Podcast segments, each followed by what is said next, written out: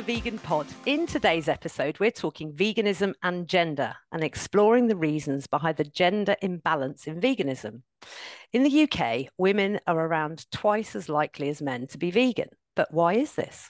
It seems that a key barrier that men face to going vegan is the expectation of social stigma or ridicule from friends, peers, or family. Meat eating has become a core aspect of how masculinity is performed. And by refusing to eat meat or other animal products, a man could be perceived as breaking gender expectations, inviting hostility from those who place importance on gender roles. Not only this, but misinformation relating to nutrition, specifically that a vegan diet lacks protein or that soy negatively impacts male bodies, is a further barrier, putting more men off going vegan. So, to help us dig a little deeper into these issues and explore how men can overcome these barriers, we're joined by two brilliant guests. We're welcoming back author, academic, and spokesperson for Animal Rising, Dr. Alex Lockwood. Thank you for coming back, Alex, for another episode. It's a joy to have you here.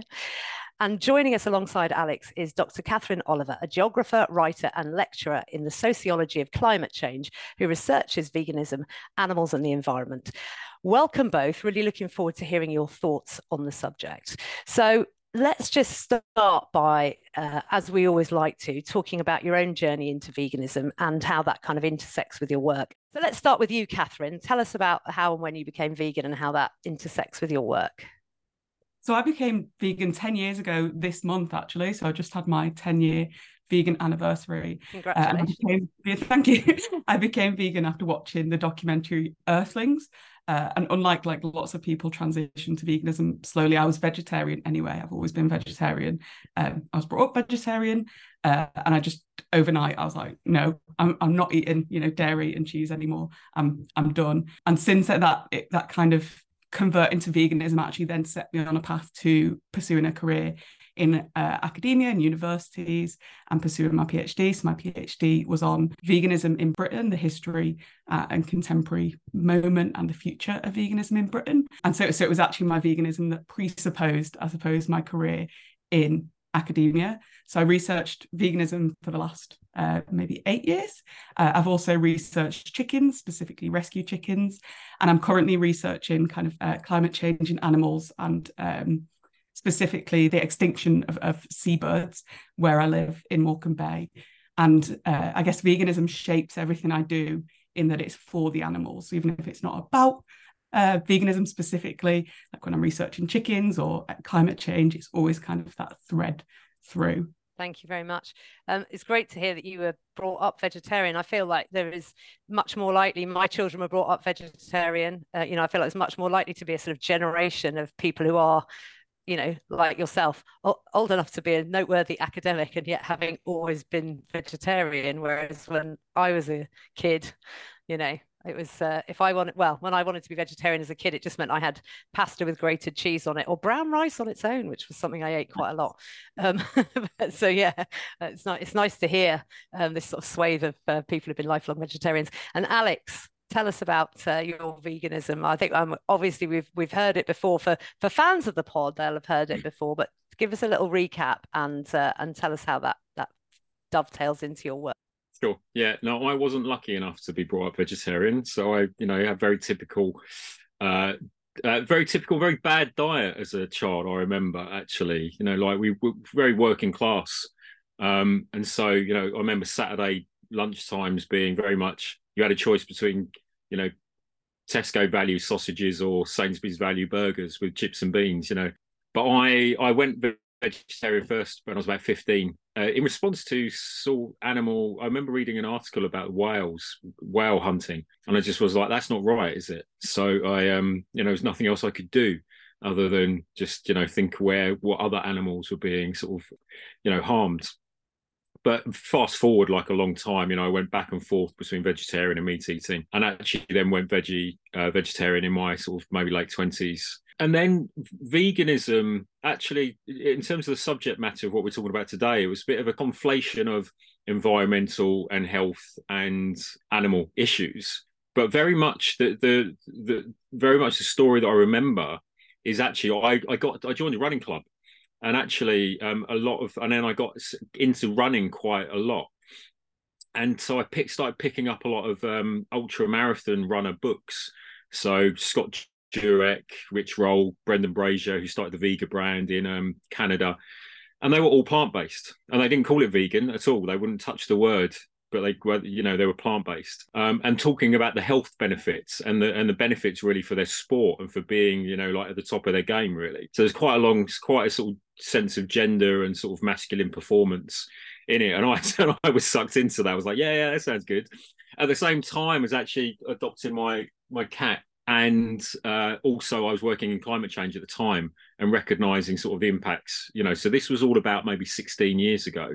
I don't have a firm date, 16, 17 years ago, and it the, the, the, those issues all came together. But I remember the I remember my first vegan shop. And I was like, oh, that wasn't too hard. And that was like 16 years ago, actually. So it wasn't, you know, even even back then, you know, it wasn't too difficult to think, oh, I'm, I can eat a little bit healthier, actually, you know, with this diet. Oh, that's really interesting so in a in a way your your entry into veganism is almost the converse of what we're talking about today which is you know that the potentially the masculine uh, or the non-masculine element would put men off or the fact that they think they wouldn't be able to perform as well and you actually went towards it because you were looking for more of that. So it's kind of like converse to what what we what we believe or what we worry or think might be might be putting men off. So let's let's talk a little bit about that. Um, let's talk a lot about that. We've touched on some of the reasons why men are less likely to go vegan than women in the introduction, but let's let's just dig a little bit deeper into that. There's this strong narrative about what it means to be a real man, and typically that means avoiding traits like empathy and compassion, which could be seen as feminine if I were going to say, you know, as a non-academic, why do I think more women are vegan than men, or less men are vegan than women. I'd probably say it's because I think women are generally more compassionate. I also think we're a bit more open to change, maybe, and maybe we're open to sacrifice a bit more. I don't know. But Alex, could you start by talking about those links between masculinity? Yeah, I mean, you know, where, where do you think where do you think this is coming from? Yeah, well, um, you know, we're in, in in my first book, the pig in thin air. Uh, the it was very much about identifications and sociology. It was, it was it was, a, it was actually a personal sort of road trip into veganism and activism and advocacy, but it was grounded in sort of like sociologies of the body and socio and understanding that we're all a bundle of identifications and we understand our, our, our role in the world and our social group belonging and, and where we where we relate uh, and connect with others through all of these these identifications. And they are things like you know i'm a i'm a brother i'm a son i'm a vegan i'm a footballer you know all of these things that wrap up to be this thing called identity but it's a whole bundle of different identifications. And they're really important for us because they tell us where we uh, ground ourselves how we relate to others how we're seen what our self-image is. And they're very very strong. They're really strong. And when you try to undo some of these identifications, you try to unpick them, then your your body reacts. Your actual body and your mind, you know, it all reacts against it because you're actually thinking, well, I'm unpicking here my social group relations, and they're the most important thing for us as social beings. So that's why it's really hard to undo some of the in, very ingrained, gendered, raced, classed you know um, identities that we have because they tell us who we are in the world and sadly a lot of them have become very sort of dysfunctional very controlling very fixed very sort of unable to change. I mean to be fair i actually think identity now is much more fluid than it was a generation or two generations ago as we said in the in the you know in the introductions about sort of you know ge- you know generational shifts. But essentially that's where it comes that's the that's the structure of it. And the reason why men uh, are so associated, I guess, with meat eating and sort of like masculine, um, you know, w- what masculinity is, is because it is a gendered identif- identity construction about a, a, powerful role, a dominant role, a controlling role. And actually, therefore, the dominance and control and, and exploitation of others, be it women or animals or any, any others, you know, in nature, that becomes part of the identity and it becomes rewarded you know it becomes rewarded because it becomes mm-hmm. reinforced through sort of like the social mirroring back to you of like oh he's a real man he eats meat kind of thing and it's and I, and that's where it comes from so i'll stop there because i know catherine mm. will have it's it's uh, it's not a very nice it's not a very nice thought is it this idea that um uh, you know, men, maleness, masculinity is rewarded for ex- exploitative sides. So, Catherine, your work, Mock Meat Masculinity and Redemption Narratives, explores men's uh, performances of gender and eating. Can you tell us a little bit more about this? Yeah, so I guess uh, to to think about gender and eating when we when we think about food, and obviously as listeners will know, veganism isn't just about food, but often when we talk about veganism, we talk about food because it's so central to uh, our survival, to our social relationships. Um, yeah, kind of what what we eat is wrapped up with all these identities that Alex is talking about, and there's a kind of association between there's different associations, I suppose, between men and food and women and food. And traditionally, we think of men as meaty and women as more more vegetal uh, and men should consume high protein meat well animal diets and women should consume less and consume in particular ways. And we see the relationships between men and food and women and food all over not just in veganism. So when men cook they're chefs. When women cook they're, they're cooks. Uh, that those kind of things there's different um, yeah, different um, amounts of prestige added to when women versus men eat. Uh, and there's kind of more broadly, there's a focus, particularly at the, at the moment, uh, the last, I don't know, decade or so, on protein and the importance of a muscular body uh, and for men to have uh, you know this ideal body which is white lean muscular uh, and it's it's not just associated with the rise of social media, but the rise of social media and influencers has definitely ramped up these expectations, I suppose, on men's performances of gender and eating to play into that tradition, I guess, traditional role of men as, as Alex said, as kind of dominators, uh, as kind of um, dominating women and dominating animals. Uh, and it's a gross oversimplification in some ways, because mm. if we say, you know, if the assumption is men uh, try to av- avoid traits like compassion and empathy, that does a disservice to, to men because obviously men are compassionate and empathetic, but they're socially trained to hide those traits. And so it's a it's a disservice to, to men uh, as much as this this kind of uh, masculinity idea of masculinity uh, that then plays into violence against animals and violence against uh, women in patriarchal societies and so on. So it's all connected, I suppose, is what I'm trying to say. So you got this really interesting dichotomy where um, you've got this image of men being strong and lean and powerful, and you know traditionally that was associated with meat. But then you've got you know what you were talking about, Alex, when you started running. You're you know you're being drawn to all these you know high performance athletes who happen to be plant based or vegan so that's a really positive thing. But then is that leaning into, even if, you know, it, it it's got a vegan slant, is it sort of leaning into still that narrative about men having to be strong and powerful? You know is it okay to kind of flip it on its head with veganism or should we be trying to dispel that thing altogether? I mean that's a very big question i realize but whoever wants to have a stab at it, it. is No, it is, but I think it's a very simple quick answer to be honest. Because yeah, there are there's eight and a half billion people on this planet, which means there's eight and a half billion individual genders, really, and we shouldn't be shoving them into like two massive boxes that don't fit anyone. Because you know, like masculinity kills men. You know, like the stiff upper lip. Men mm. don't go for prostate tests when they should. You know, men um, don't share their emotions. They get bottled up and they come out and manifest in other ways. You know, like the the things that men have to hide and suppress are killing them you know? And so it's a so it's a very easy answer to say we should absolutely be doing away with it. So the fact that i got sucked in to rich roll and brendan brazier and scott jurek you know who are actually really lovely men. They're actually quite geeky. They're quite sort of like and they're not they're not all sort of like trying or in any way trying to be um hyper masculine men at all. And they're actually quite good figures actually for trying to break that down although it's not their it's not their priority at all so for me, absolutely, I don't think it's okay at all that actually we should be sort of reinforcing these gendered sort of scripts and um, narratives within veganism. I think actually veganism is a really is a feminist act, you know, and is informed best by feminist sort of practice.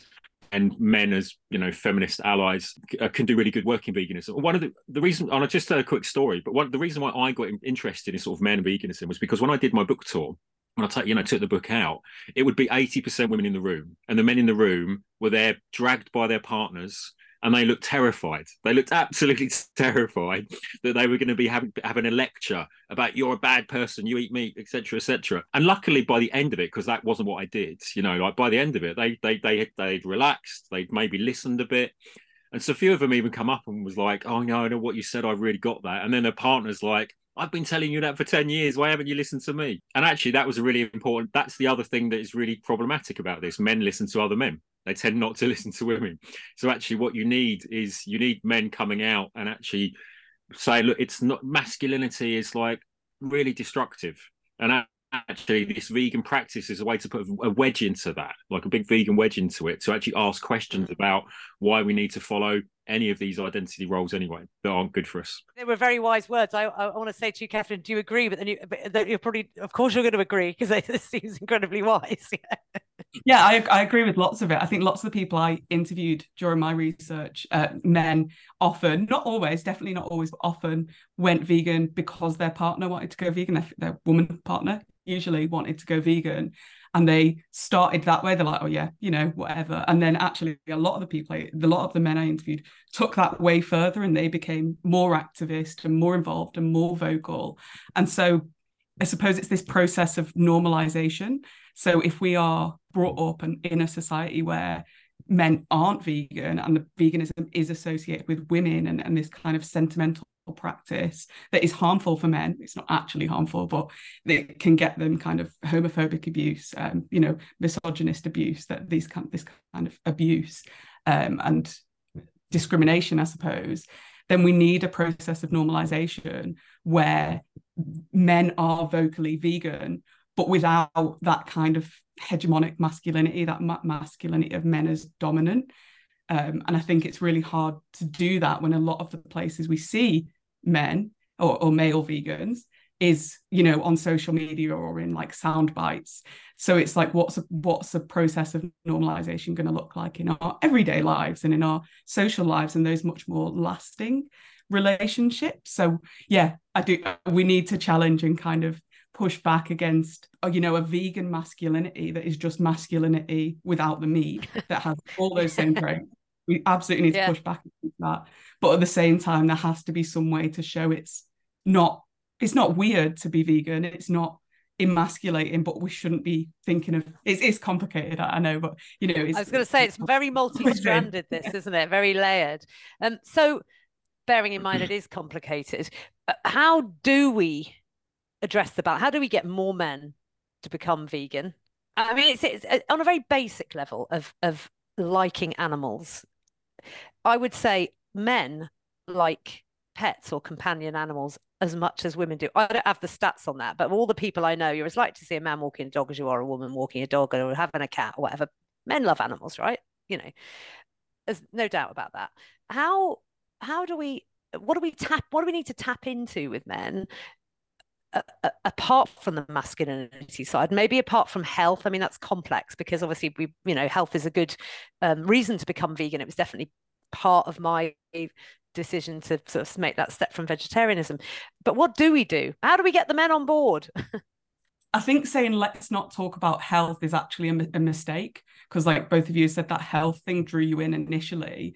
And I think, with, or in, in my opinion, I suppose it's not about not talking about health because veganism is still thought of as unhealthy by lots of people or overly healthy. So it's more for me about how do we ensure that if someone's interested in veganism for their health initially that we build pathways and connections that mean health it doesn't stop with health so lots and lots of people that, that i've talked to uh, in my research otherwise become interested in veganism because they want to be healthier and then they kind of educate themselves and so kind of and then and then come to like animals and then come to animal rights and then come to the environment. Mm-hmm. So i guess it's about finding ways to connect health with animals and to not mm-hmm. let to not dismiss health veganism or plant-based you know health-based plant-based diets and actually see that as a mm-hmm. like we might see it as those of us who are, are vegan for the animals might see it as the enemy because it does kind of get rid of some of the politics and ethics but actually how can we build connections and say you know you want to be healthy for yourself, but you know, what about the health of animals? What about the health of the planet? And how does that connect? And, and your mental health as well. Like one of the things people talked to me about was not just how they felt healthier in their body, mm. but they felt mentally healthier when they realized not eating animals was you know like it was it was a bad thing to eat animals. Yeah. and so that their mental health improved. So it's about fostering these connections and not um, divisions i suppose within the vegan the broad vegan and plant-based community if that makes sense. Mm, it does. You're a man alex. What's the secret to getting more people like you men to be vegan? I mean i yeah, I mean, I uh, bit of research I did a while ago was I interviewed forty men about their journeys into veganism and sort of drew out sort of the the the the, the challenges and obstructions and the pathways and the and the techniques that they used, and a lot of it was about in the end, like it's about your social, your your belonging with others and your social relations and what and your self image, and the the I think the short it's not a, not an easy answer, but the short answer is about sort of working out how to make men feel really comfortable and safe in uh, the, that their self image isn't going to crumble, that they're not going to lose their social re- relationships, they're not going to be seen differently, and make it and make that journey for them um, easy. So one of the ways was like finding role models. One of the ways was like you know um, finding steps. I mean, Richard Twine writes quite well about this. Um, about sort of like you know men in the kitchen you know like you know men being sort of fathers you know or brothers or husbands doing things you know for their families for their loved ones in ways that are sort of supportive. And actually i know i interviewed quite a lot of men who were in a way vegan vegan um, they were very comfortable cooking vegan meals and cooking plant-based meals for family members um, because they were being of service. So in a way it's like it's like finding those values and identities that are really important to them and recognize that they're not going to be challenged they're not going to be hurt they're not going to be you know damaged by this shift to something that's actually a bit more compassionate and more healthy and, and better for them generally. So i completely agree with catherine like the health route. However we get people to consume less animals let's do it. You know the health route is really really important for that. And then and but then underneath there's there's this this whole thing about veganism itself and the and the you know, I know, I'm sure, you know, many, many people have had these conversations about sort of does the word veganism do us more harm than good? You know, labeling things as vegan, does it do more harm than good? And I know a lot of people think that is the case because what you're essentially doing with vegan, like veganism, or you're you're you're offering people, or you're it's you know you're giving people a big identity to step into. And actually, if we're all wrapped up as different, these are different identifications. That's a really difficult thing to do as well. You know, really difficult thing to do because it's really challenging you know something's going to shift in them. So it's about so you know uh, very often it's like uh, you know, undoing veganism as an identity in some ways you know and and getting people into the practices. And when you enact things at that practice level the the, the behavioral change then the cognitive flows as catherine said get them on the health route and then actually they start loving animals you know they start recognizing the connections with animals anyway so. It's interesting as well the idea of a being of service because i was also thinking about that as being a provider you know so if you can if you like you say you start taking and if the man starts taking charge of you know don't panic everyone we're going vegan but i've got this i'm going to feed you all you know it's kind of like it's a, a role that sits comfortably without necessarily having to be particularly masculine um, yeah, but it doesn't. But it it it, it it's all that grey area, isn't it? Because it's quite mm. it's it's still like a provider role. It's still like I'm in charge. Yeah. Like I'm in, you know. But you know, um, not all not all identifications are bad. Do you know, mm. they you know they just can be in certain situations if they are become so rigid and ossified that we can't step out of them. So actually, all of us being in service to each other is a good thing. Do you know yeah. what I mean? You know, that, yeah. and it's thing. interesting as well like so many things at the minute, everything seems to be, you know, we see, uh, you know, the, the advent of the internet and social media and the way we live our lives. We see, you know, there seem to be all these little tiny camps that we have to be wholeheartedly in, and and the the edges of them aren't seeming to allow to touch. you know, like I'm a vegan over here, but you know, over here I'm a, you know, I don't know, a bus driver. you know, and I can't be a vegan and a bus driver. I have to be vegan as well as being about do you know what I mean? It seems that we're not allowing our identities to to sit comfortably with each other sometimes. Um, what what would you say, um, Catherine, was a, a good, you know, with in your experience, a good way to um, make men feel more comfortable with veganism? Mm. It's, I mean, it's it's a, it's a difficult question because I guess there's so many ways into veganism that it's going to be different for everyone as to what's comfortable and what's not comfortable. And I think um, you're also navigating like stereotypes and uh, stereotypes of veganism and stereotypes of masculinity and a society that I think lots lots of people maybe feel is changing too fast. I mean, they're, they're wrong, but you know, feels changed. You know, it's hard to keep up with all these identities, and why does it matter?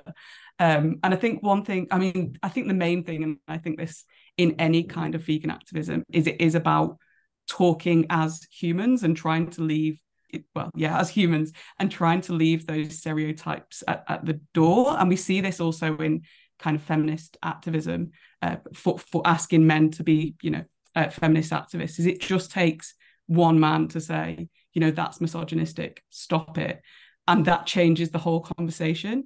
And in the same way, it just takes one man to say, oh, yeah, I'm a vegan. Um, and then to call out, because often, often the result might be homophobic comments and to actually call out why that's wrong and to not think i suppose of men or women or non-binary people or any people as a stereotype but to see them as people that we need to or that we want to connect with. I think alex put it really nicely to be in service to each other. Mm. and of course people i mean see the things that are said about veganism veganism and vegans in the media um, the things that people think about vegan of course we're fighting a kind of battle against those ideas. And so, in some ways, it's not surprising that people, I mean, it's obviously not okay, but it's maybe not surprising that men don't want to be associated with veganism.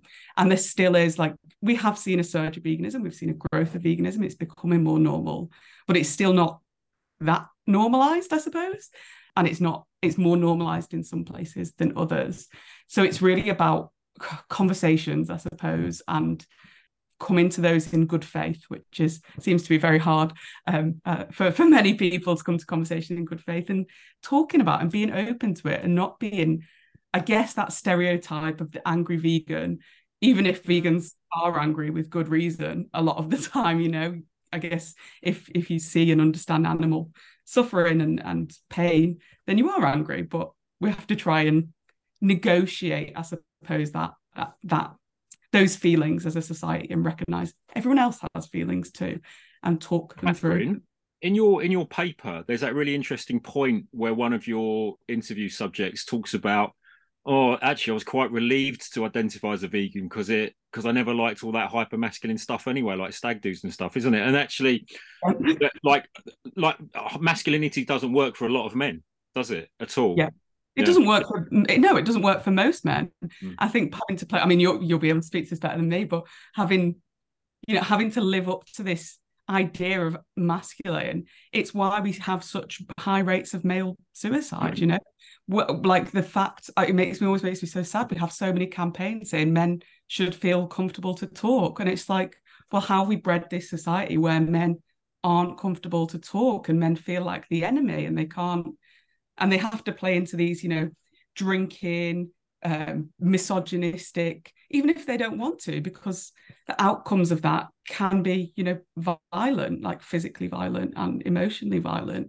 And veganism can be a way to opt out of that i suppose. But that has to come with like for the person i was talking to that has to come with a sort of strength that already you already have to be quite strong to opt out of those spaces.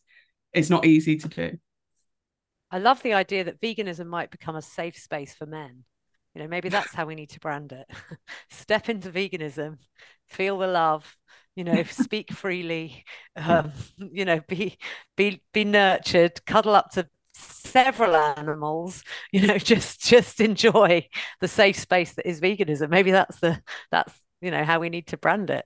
Getting back to the question of food, you know, like like the association with meat as a masculine meal you know i think about it you know like when i'm um you know my dad was an engineer my granddad worked in was laboring you know the the association with coming home and having something hot and filling and sufficient you know that was generally provided as meat and something else um, it's very comforting. It's very warming. It's very sort of rewarding. And it's that that uh, you know when you talk to particularly older men from older generations, that attachment is still really really strong, uh, and it's less so in in I think younger generations. So thinking about veganism as a safe space, I think that actually is a really lovely idea. I think it should be you know like you should we should experiment with that and like really play around with that. But there's also it's there's such strong connection, such strong you know relationships to meat on the plate as something that's rewarding and comforting. Um, you know, like, coming back to this question about sort of, you know, like masculinity doesn't work for a lot of men. You know, it's why I, I did a, you know, podcast about like sort of how could we relinquish masculinity? And I stepped and I and I started that conversation as part of a bigger climate change project. But I started that conversation really thinking that we needed to do away with masculinity. And every man I spoke to provided me with a different view of where men coming, you know, men come, you know, like men going to football matches was the place where they could actually really bond with each other and show their emotions and cry and do all of these things that they're not allowed to do in other spaces. And I was like, yeah, we still do need to do away with masculinity, but there's all of these other things that actually men have right now that are their safe spaces. And actually, I think eating meat is a safe space for men. It, it rewards something in them. So mm. it's a, it's it it comes back to that complexity of how you unpick all of that. Yeah, you can't pull that away without giving mm. some other structure to, for, for men to be be comfortable in. It's interesting. Just going to, you know, back to that thing of what you said about your dad being an engineer and meat on the plate was a very important thing. And you know, I remember when I was vegetarian, you know, and people would be like, even then, you know, even vegetarian, people are like, "What do you eat?" And and you realize, you quickly realize that for a lot of people, a meal is not a meal without meat in it. And but the interesting thing is, and I think that's becoming less and less, but certainly when, you know, 30 years ago when I was a, a younger vegetarian, what's interesting is that's actually really quite a new concept. Your average person would have maybe cooked a piece of meat on a Sunday and turned that into soup and made it, la- you know, people, you know, the, the average person who wasn't really wealthy, meat wasn't a, a, a kind of every meal arrangement and i think it's only really in the kind of you know post-war kind of boom baby boomers and everything that that meat has become this you know had this spike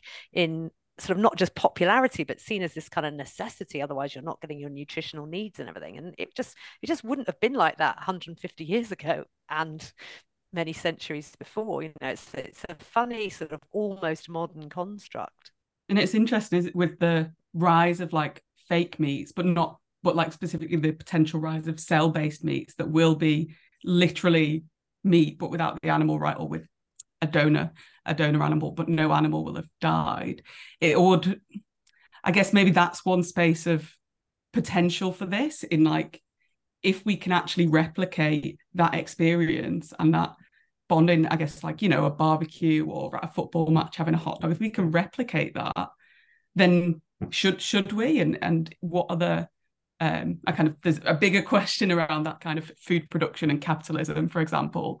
But the rise of like we don't have to eat now like when I was I used to eat bean feast or you know like these kind of t- t- t- textured vegetable protein, but now you can go mm. into your local supermarket and get something that looks like I don't know, presumably tastes something like a, a piece of meat, and it's this kind of technology is advancing all the time so as that advances, is there the potential there for us to replace mas- that kind of masculine meat um, relationship? But at the same time, that doesn't undo any of these problematic relationships that we've talked about today that we want to undo. Mm. We want society to yeah you know better so what yeah how how do we have complex conversations and I don't know. I don't know. It's just kind of something that I think about a lot. That placement of meat with tech meat. Is it going to make things better, or is it just going to produce the same kind Perpetuate of? it. Yeah. Well, the um,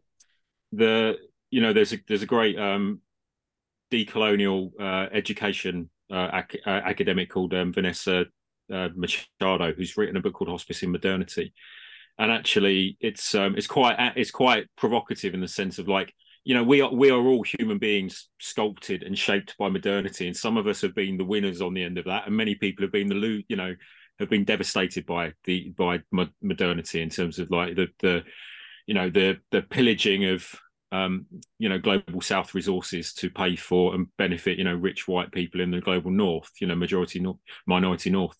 Um, but we're all in some way we're all being sculpted by modernity.